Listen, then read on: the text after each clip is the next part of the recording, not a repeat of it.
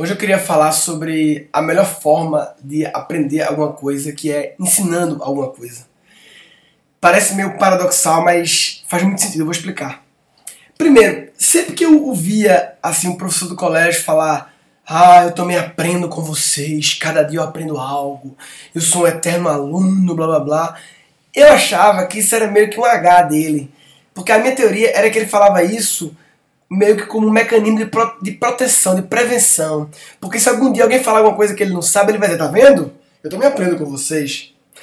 Só que depois que comecei a dar palestras e dar aulas, eu entendi de fato o que os professores queriam dizer. De fato, quem ensina aprende muito. E não é só aprender com a experiência com os alunos, com o contato com os alunos. O simples fato de estar explicando alguma coisa para alguém faz você memorizar e consolidar aquela aprendizagem.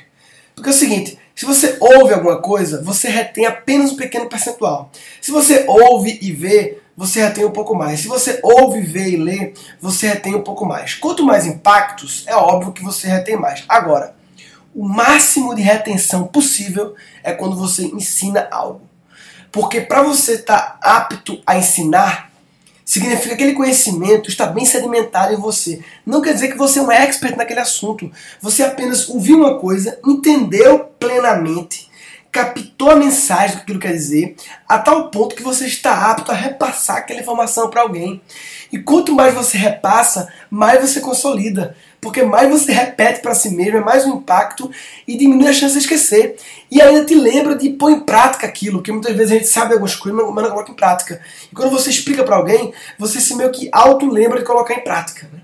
Então, uma prática, vamos para o um exemplo prático disso, como você pode implementar na sua vida uma coisa que eu faço. Por exemplo, vou na palestra. A gente vai na palestra, né? Faz aquele monte de anotação na palestra, um monte de anotação, mas você nunca para para rever essas anotações. E mesmo se depois de um tempo você parar para rever, ainda tem um risco de você não entender sua própria letra ou não entender a anotação porque não está mais fresquinho. Então o que eu faço?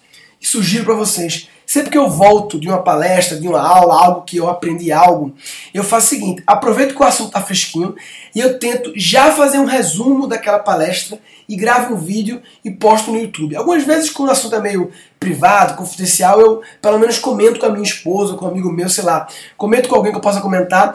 O importante é você repassar o conhecimento, é você transmitir para alguém. Eu chamo isso de educação egoísta, porque no fato eu não estou querendo. É, o objetivo principal não é passar conhecimento da minha esposa, nem é passar conhecimento da internet. O objetivo principal, número um, é para mim, é me reter, é ajudar a reter o conteúdo. E claro, se puder as pessoas, melhor ainda. Mas sem dúvida ensinar é a melhor forma de aprender.